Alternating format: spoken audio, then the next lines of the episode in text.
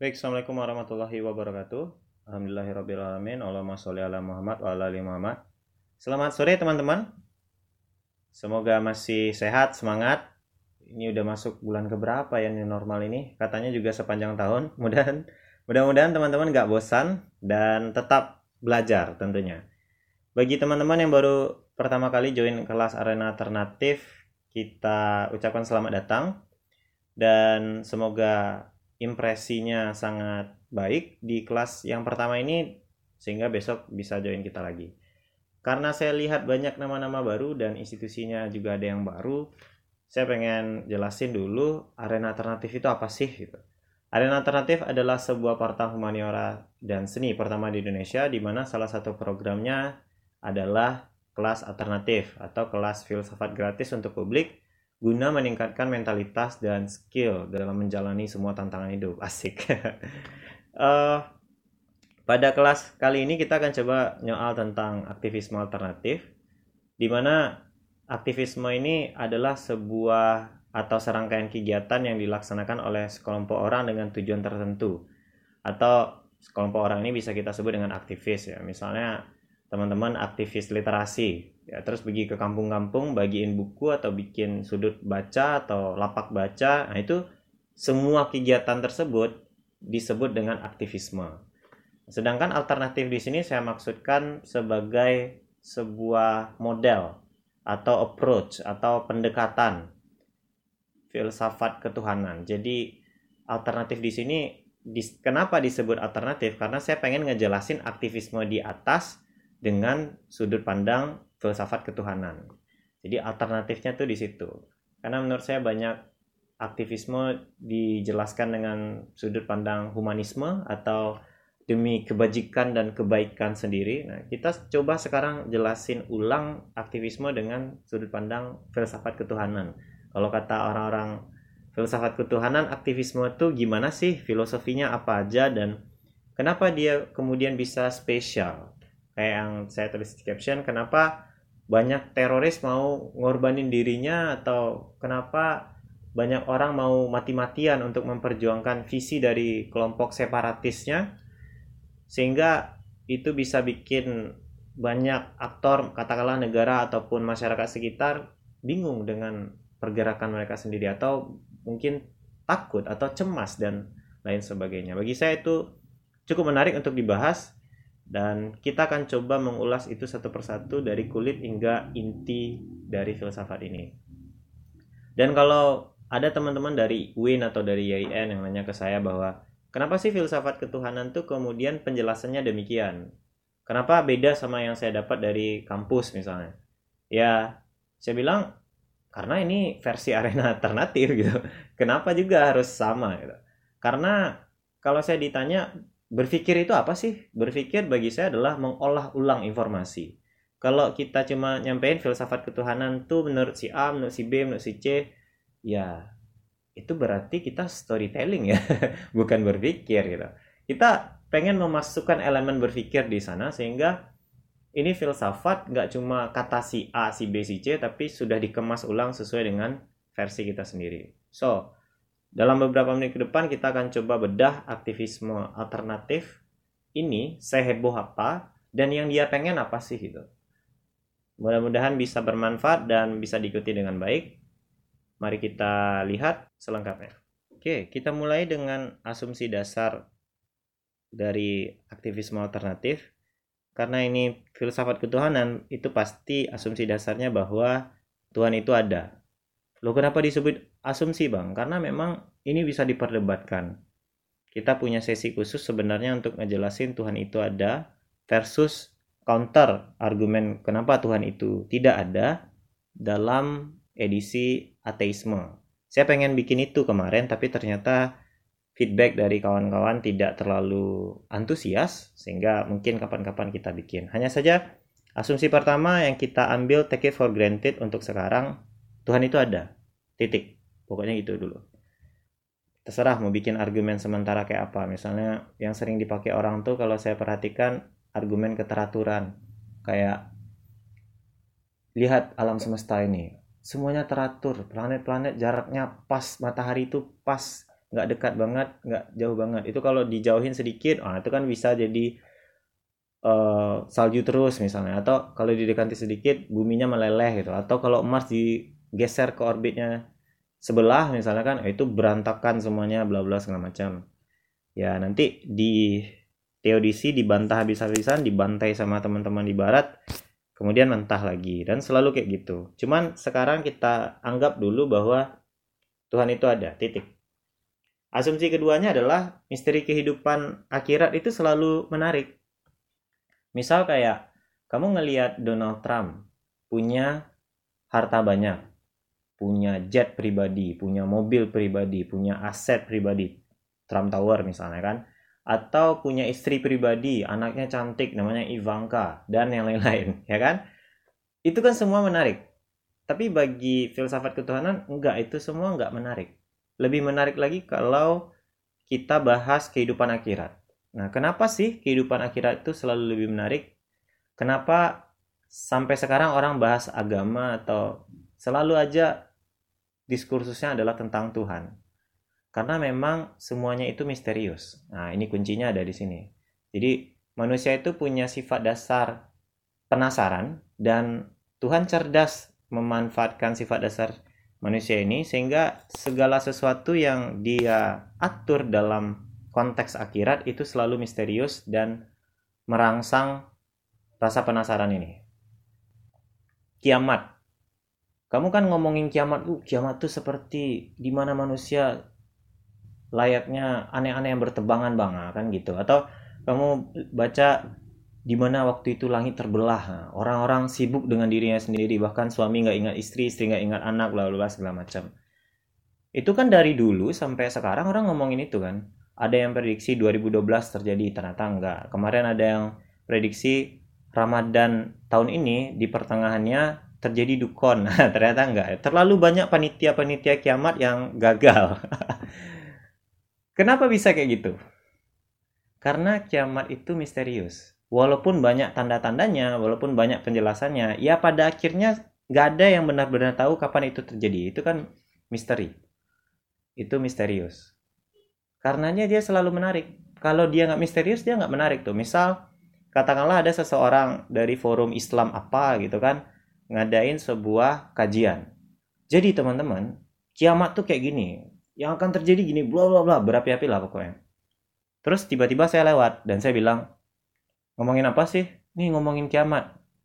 Seandainya kiamat itu nggak misteri ya saya kan bilang kayak ngapain ngomong kiamat sekarang? Kan kiamat masih 100 tahun lagi. Sekarang yang kita urus adalah perang dagang AS sama Cina tuh. Kalau seandainya saya tahu kan bisa saya ngomong kayak gitu.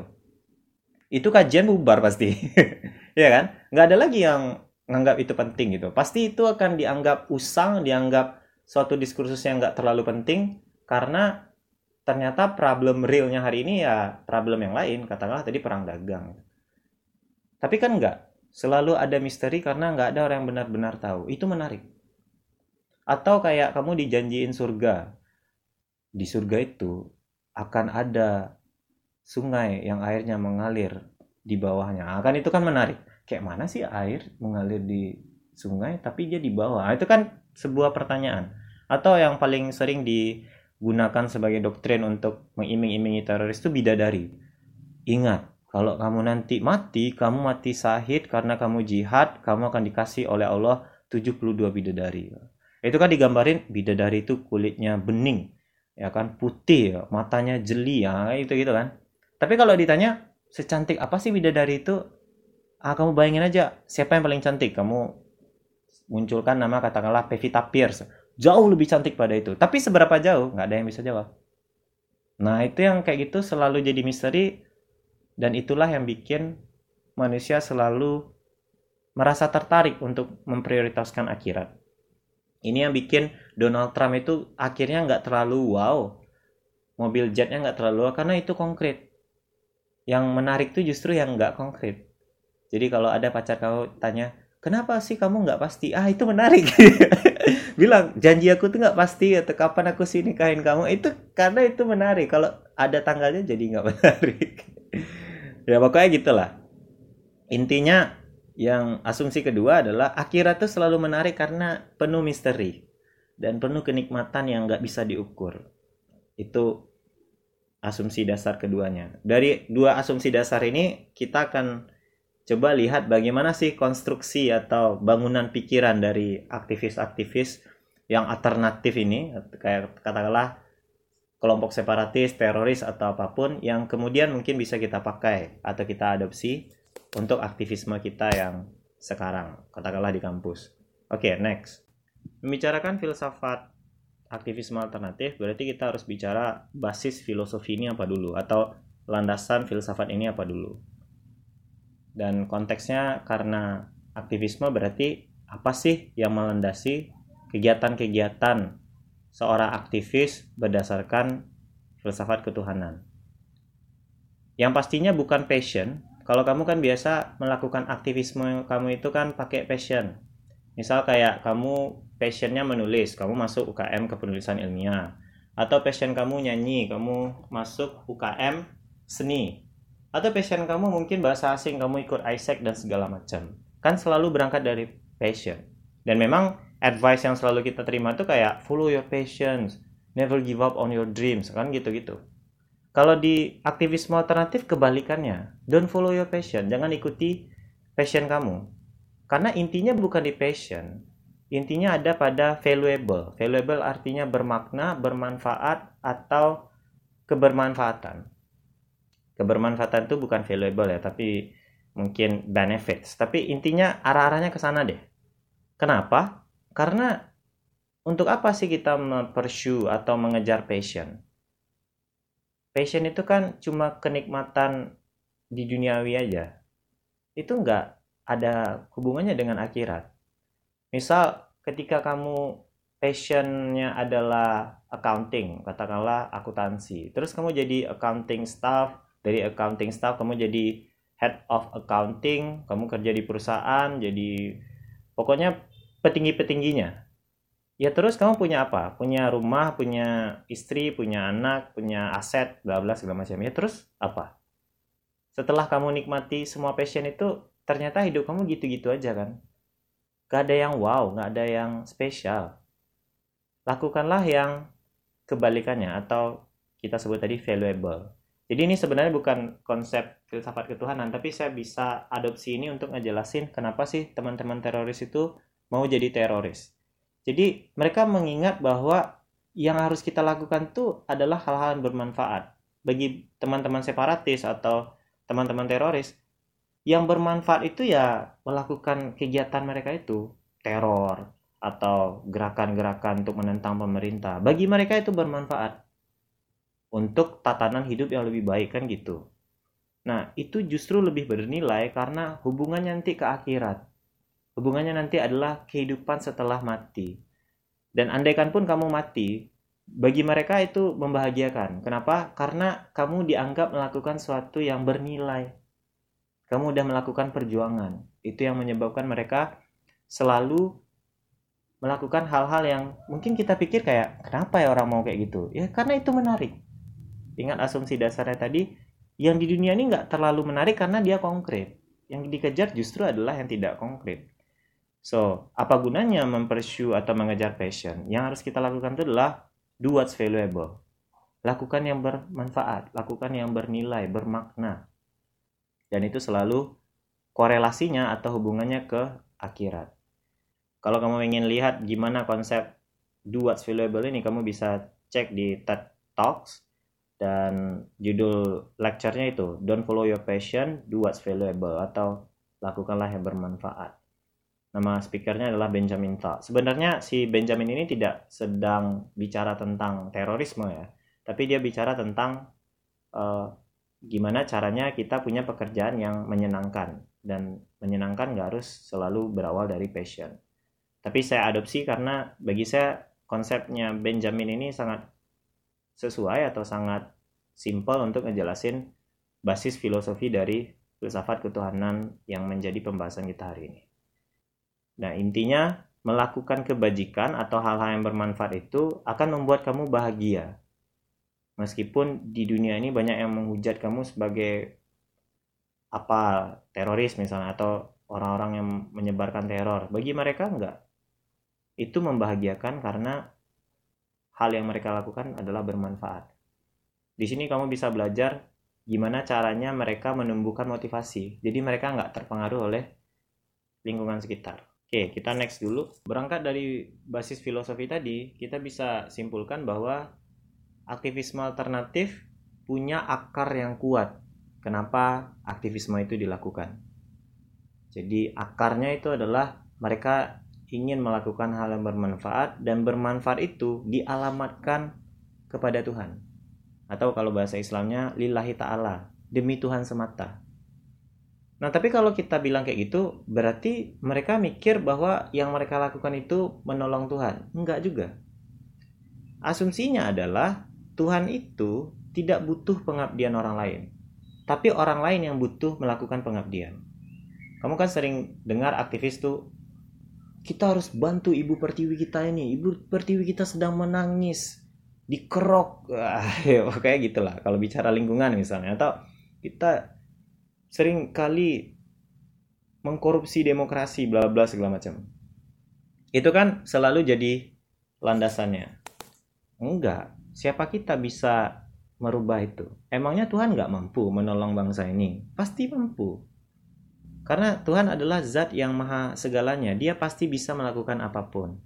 Misalnya, kayak dia pengen tolong Indonesia ini. Ya dia kan bisa tolong Indonesia, nggak harus pakai orang Indonesia. Atau nggak harus lewat orang Indonesia. Katakanlah waktu kasus di Aceh.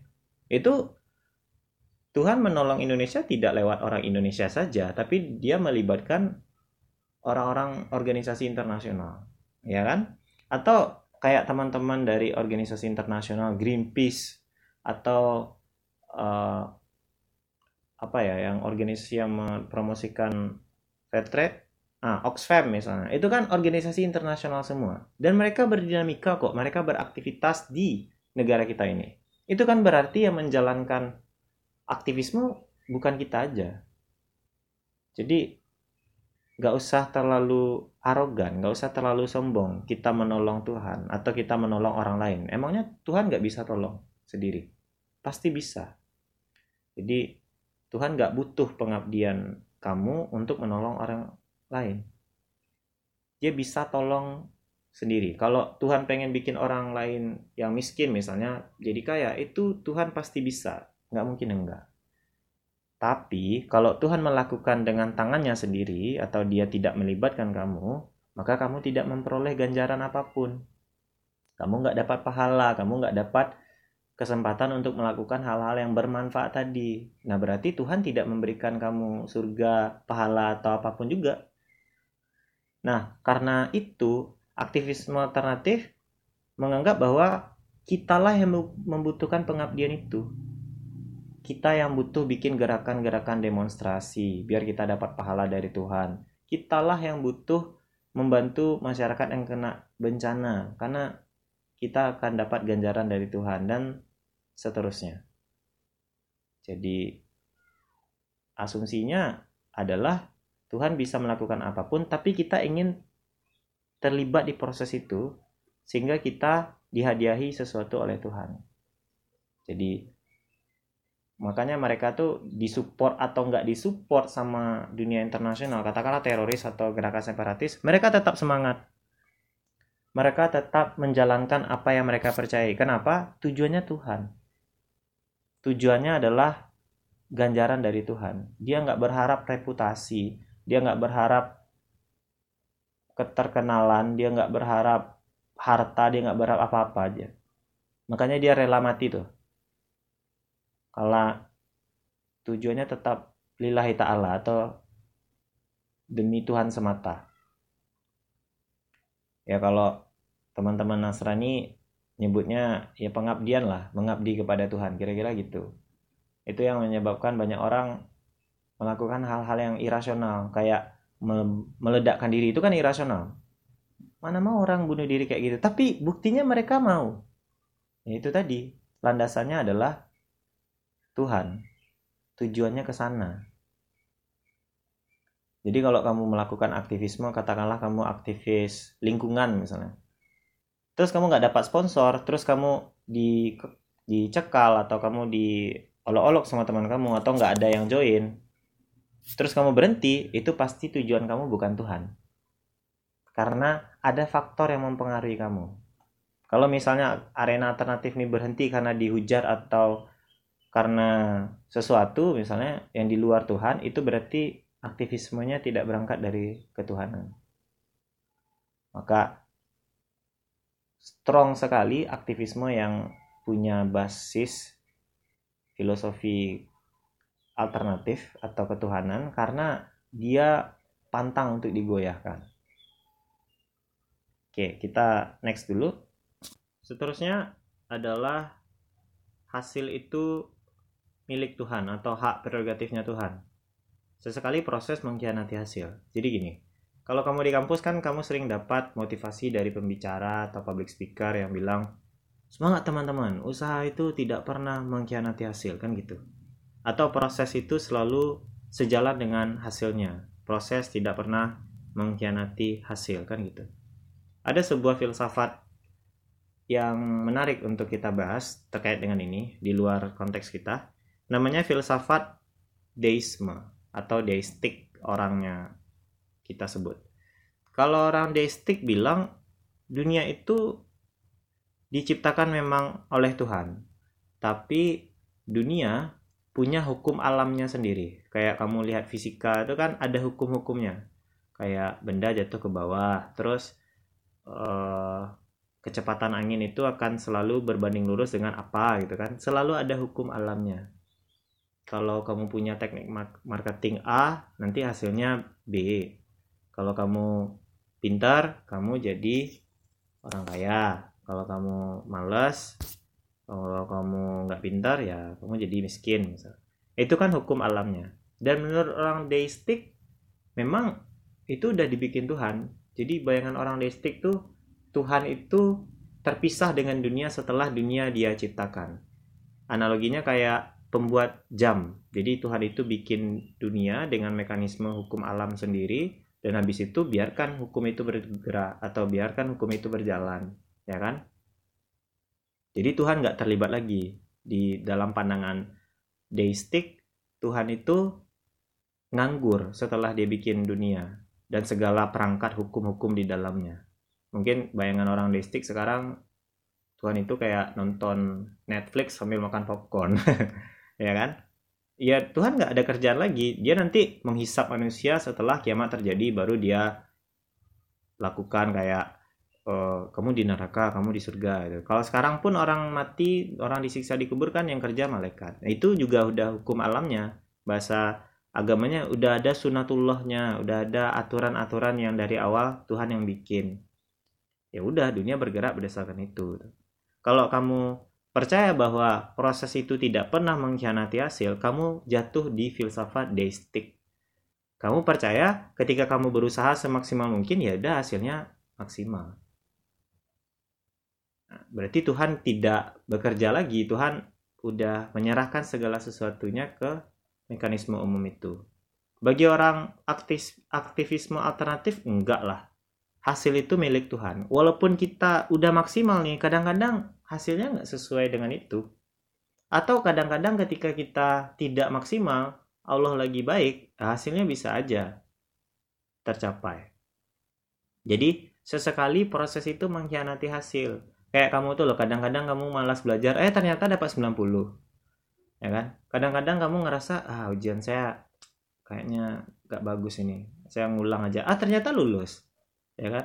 Atau kayak di dunia bisnis itu nggak semua orang-orang kaya itu. Ternyata orang-orang yang lulus S1 atau S2 itu ada yang kadang lulus SD aja itu ada kadang yang dia sendiri nggak ngerti mekanisme bisnisnya. Tapi ada orang yang ngelihat kayak oh ini bagus nih bisnisnya. Terus dia bekerja sama orang itu dan dia jadi bos orangnya itu jadi manajer. Tapi di bisnisnya berkembang.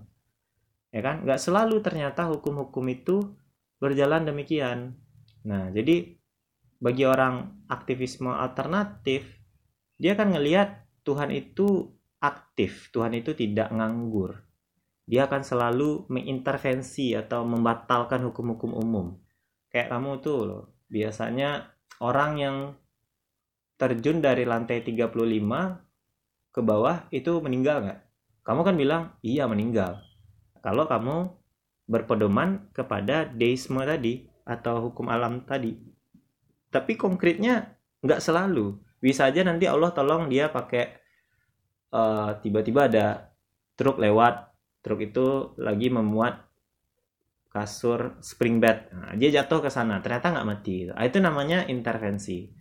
Itu namanya hasilnya ternyata berbeda dengan apa yang kita harapkan atau apa yang kita usahakan ya kan hasilnya itu tetap Allah yang nentuin walaupun ada hukum alamnya. Ya kalau kamu cantik ketemu yang ganteng nah itu hukum alam. Tapi kan nggak selalu kayak orang cantik ketemu ganteng kan? Ada yang oh, cantik ternyata pacarnya oh gitu. Pokoknya gitulah gitu. nah jadi hasil itu selalu milik Tuhan. Nah karena hasil milik Tuhan mereka tidak berorientasi kepada hasil. Mereka hanya berorientasi kepada proses mereka. Yang penting proses itu baik ya udah hasilnya itu bukan urusan kita. Karena hasil itu bisa aja datang walaupun prosesnya nggak baik. Kalau prosesnya nggak baik hasil datang. Nah itu berarti tujuan kamu ini kamu diberi bukan karena kamu mampu tapi karena Tuhan kasihan. Yang dikejar adalah prosesnya tadi. Karena begitu prosesnya berdarah-darah begitu prosesnya jungkir balik susah minta ampun itu pasti pahalanya lebih besar nah jadi targetnya bukan hasil. Targetnya adalah proses. Ini yang menyebabkan teman-teman separatis misalnya udah dibantai habis-habisan sama pemerintah nanti ada lagi. Dibantai habis-habisan lagi ada lagi. Kalau teroris dimusnahkan satu markas bikin koloni yang lain bikin markas yang lain. Kenapa? Yang penting proses. Yang penting bergerak. Yang penting ada progres. Nah, jadi kenapa aktivismenya strong? Ya tujuannya bukan hasil. Tujuannya adalah proses. Hasil diserahkan kepada Allah. Iya, jadi kalau kita sering bikin aktivisme atau melakukan sebuah gerakan, kita sering patah semangat karena hasilnya jelek, berarti orientasinya pasti bukan proses. Pasti bukan melakukan hal-hal baik tadi gitu. Oke, kita lanjut. Selanjutnya motivasi heroik. Ini filosofi yang bikin semangat seseorang itu nggak ada batasnya atau unlimited. Pertama, tidak ada jalan yang mudah menuju akhirat yang misterius.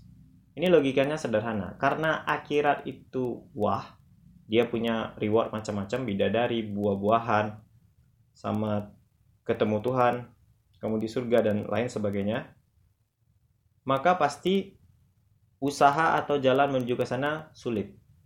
Jadi perjuangannya tidak mengharapkan kemudahan, perjuangannya justru mengharapkan kesulitan. Begitu kesulitan itu mereka rasakan, yang kebayang adalah reward yang wow. Itu yang pertama. Yang kedua, perjuangan memang penuh tantangan dan musuh. Nah, ini dia. Misal kamu Coba bayangin kamu adalah anggota Densus 88. Kamu melakukan operasi peringkusan teroris di pedalaman Sulawesi. Kamu kan diberitakan oleh Najwa, kamu diberitakan oleh Karni Ilyas dan macam-macam lah. TV nasional ataupun sosmed, ada influencer, selebgram dan segala macam. Ikut mendoakan kamu. Bahkan keluarga kamu pasti juga walaupun cemas, di saat yang sama bangga kan? Karena anaknya berkontribusi untuk menjaga keamanan negara ini kamu bisa punya semangat karena kamu adalah pahlawan.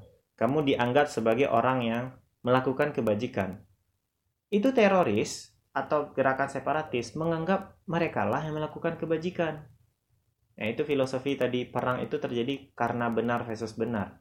Mereka merasa benar karena gerakan mereka menurut perspektif mereka memperjuangkan kebajikan. Jadi, walaupun kamu diberitain di TV, kamu itu justru yang musuhnya, kamu yang monsternya, dan mereka lah yang baiknya. Walaupun kamu punya tujuan, tapi tujuan kamu dianggap jahat. Itu kayak di film, kamu itu monster yang coba mencari planet untuk meneruskan kehidupan bangsa kamu, kamu datang ke bumi dan mereka adalah Ultraman-nya. Jadi mereka memproyeksikan atau mencerminkan atau membayangkan diri mereka sebagai pahlawan. Maka dari itu mereka semangat nggak ada mereka ngerasa diri mereka itu radikal. Kita kan sering nyebut radikal atau kelompok-kelompok fundamentalis kan gitu. Enggak mereka ngerasa kamulah yang nggak ngerti perjuangan mereka. Jadi mau bikin video anti radikalisme atau anti terorisme bagi mereka usaha-usaha kita itulah yang menunjukkan bahwa kita itu musuh.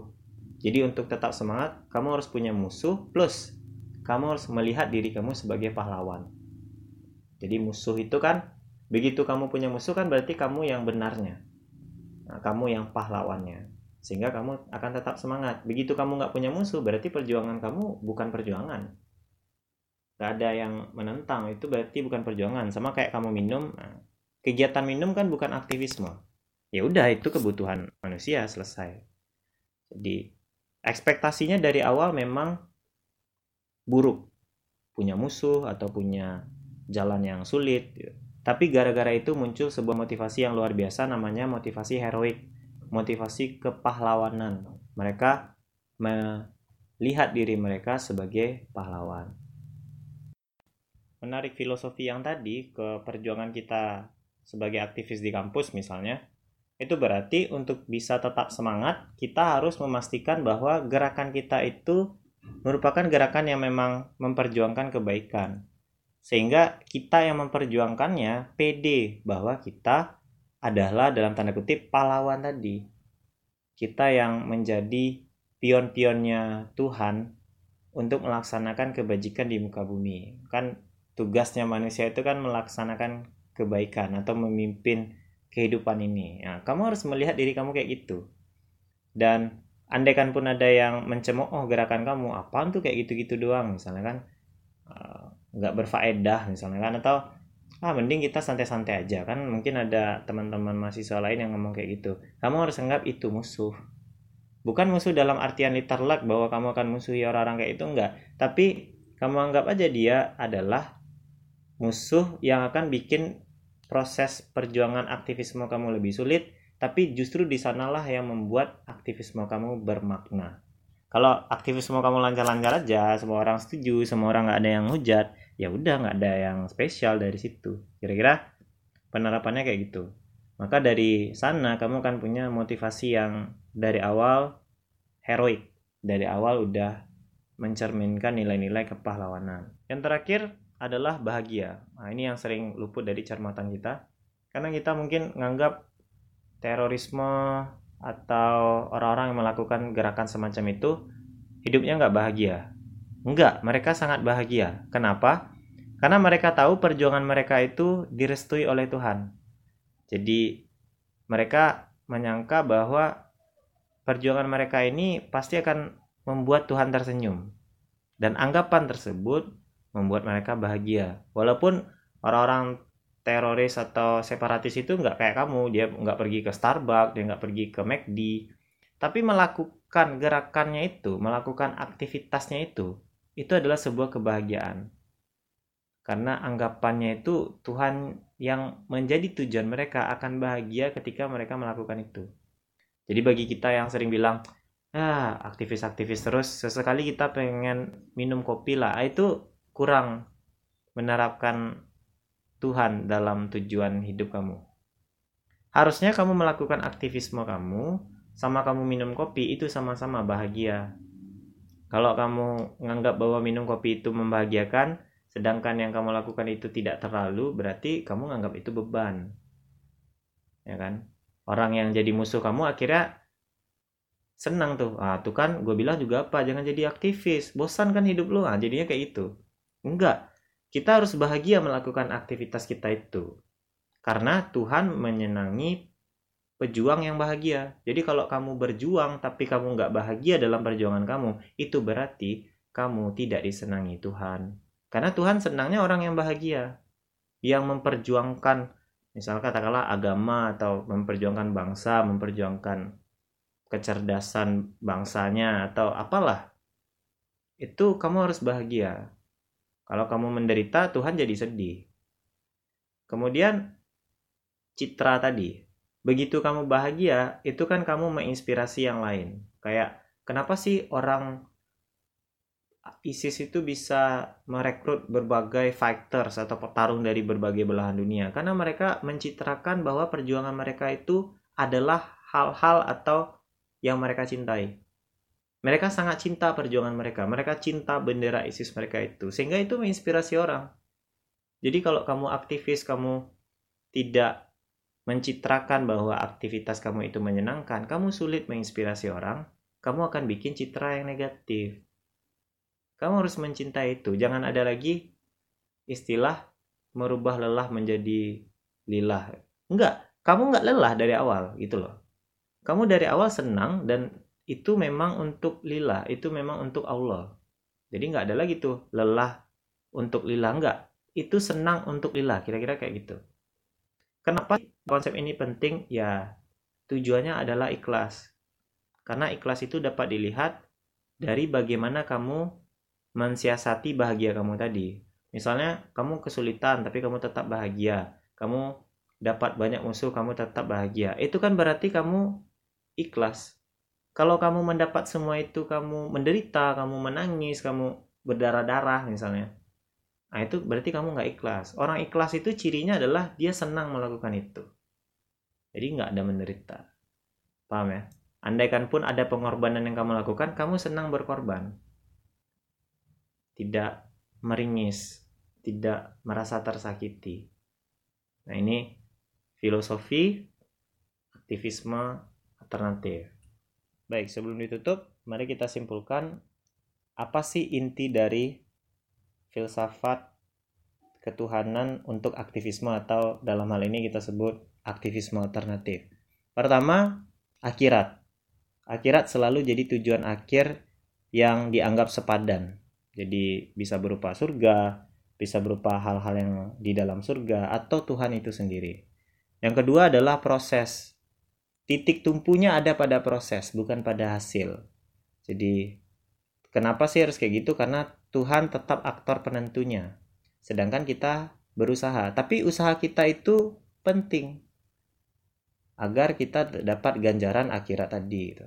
yang ketiga adalah cinta. Kamu melakukan semua aktivisme itu jangan sekedar kamu lakukan. Karena kamu anggap itu penting. Atau kamu anggap itu bernilai saja. Walaupun memang menganggap perilaku kamu itu bernilai atau valuable tadi, tapi yang paling penting dalam melaksanakannya kamu harus melibatkan cinta. Jadi kamu harus bahagia menjadi pejuang di jalan Tuhan karena kamu mencintai apa yang kamu lakukan. Kira-kira kayak gitu. Mudah-mudahan bisa bermanfaat bagi teman-teman. Selanjutnya mari kita diskusi apa aja kira-kira yang bisa kita bahas lebih lanjut dari filosofi ini. Oke, sekian. Terima kasih untuk perhatiannya. Wabillahi taufiq walhidayah. Assalamualaikum warahmatullahi wabarakatuh.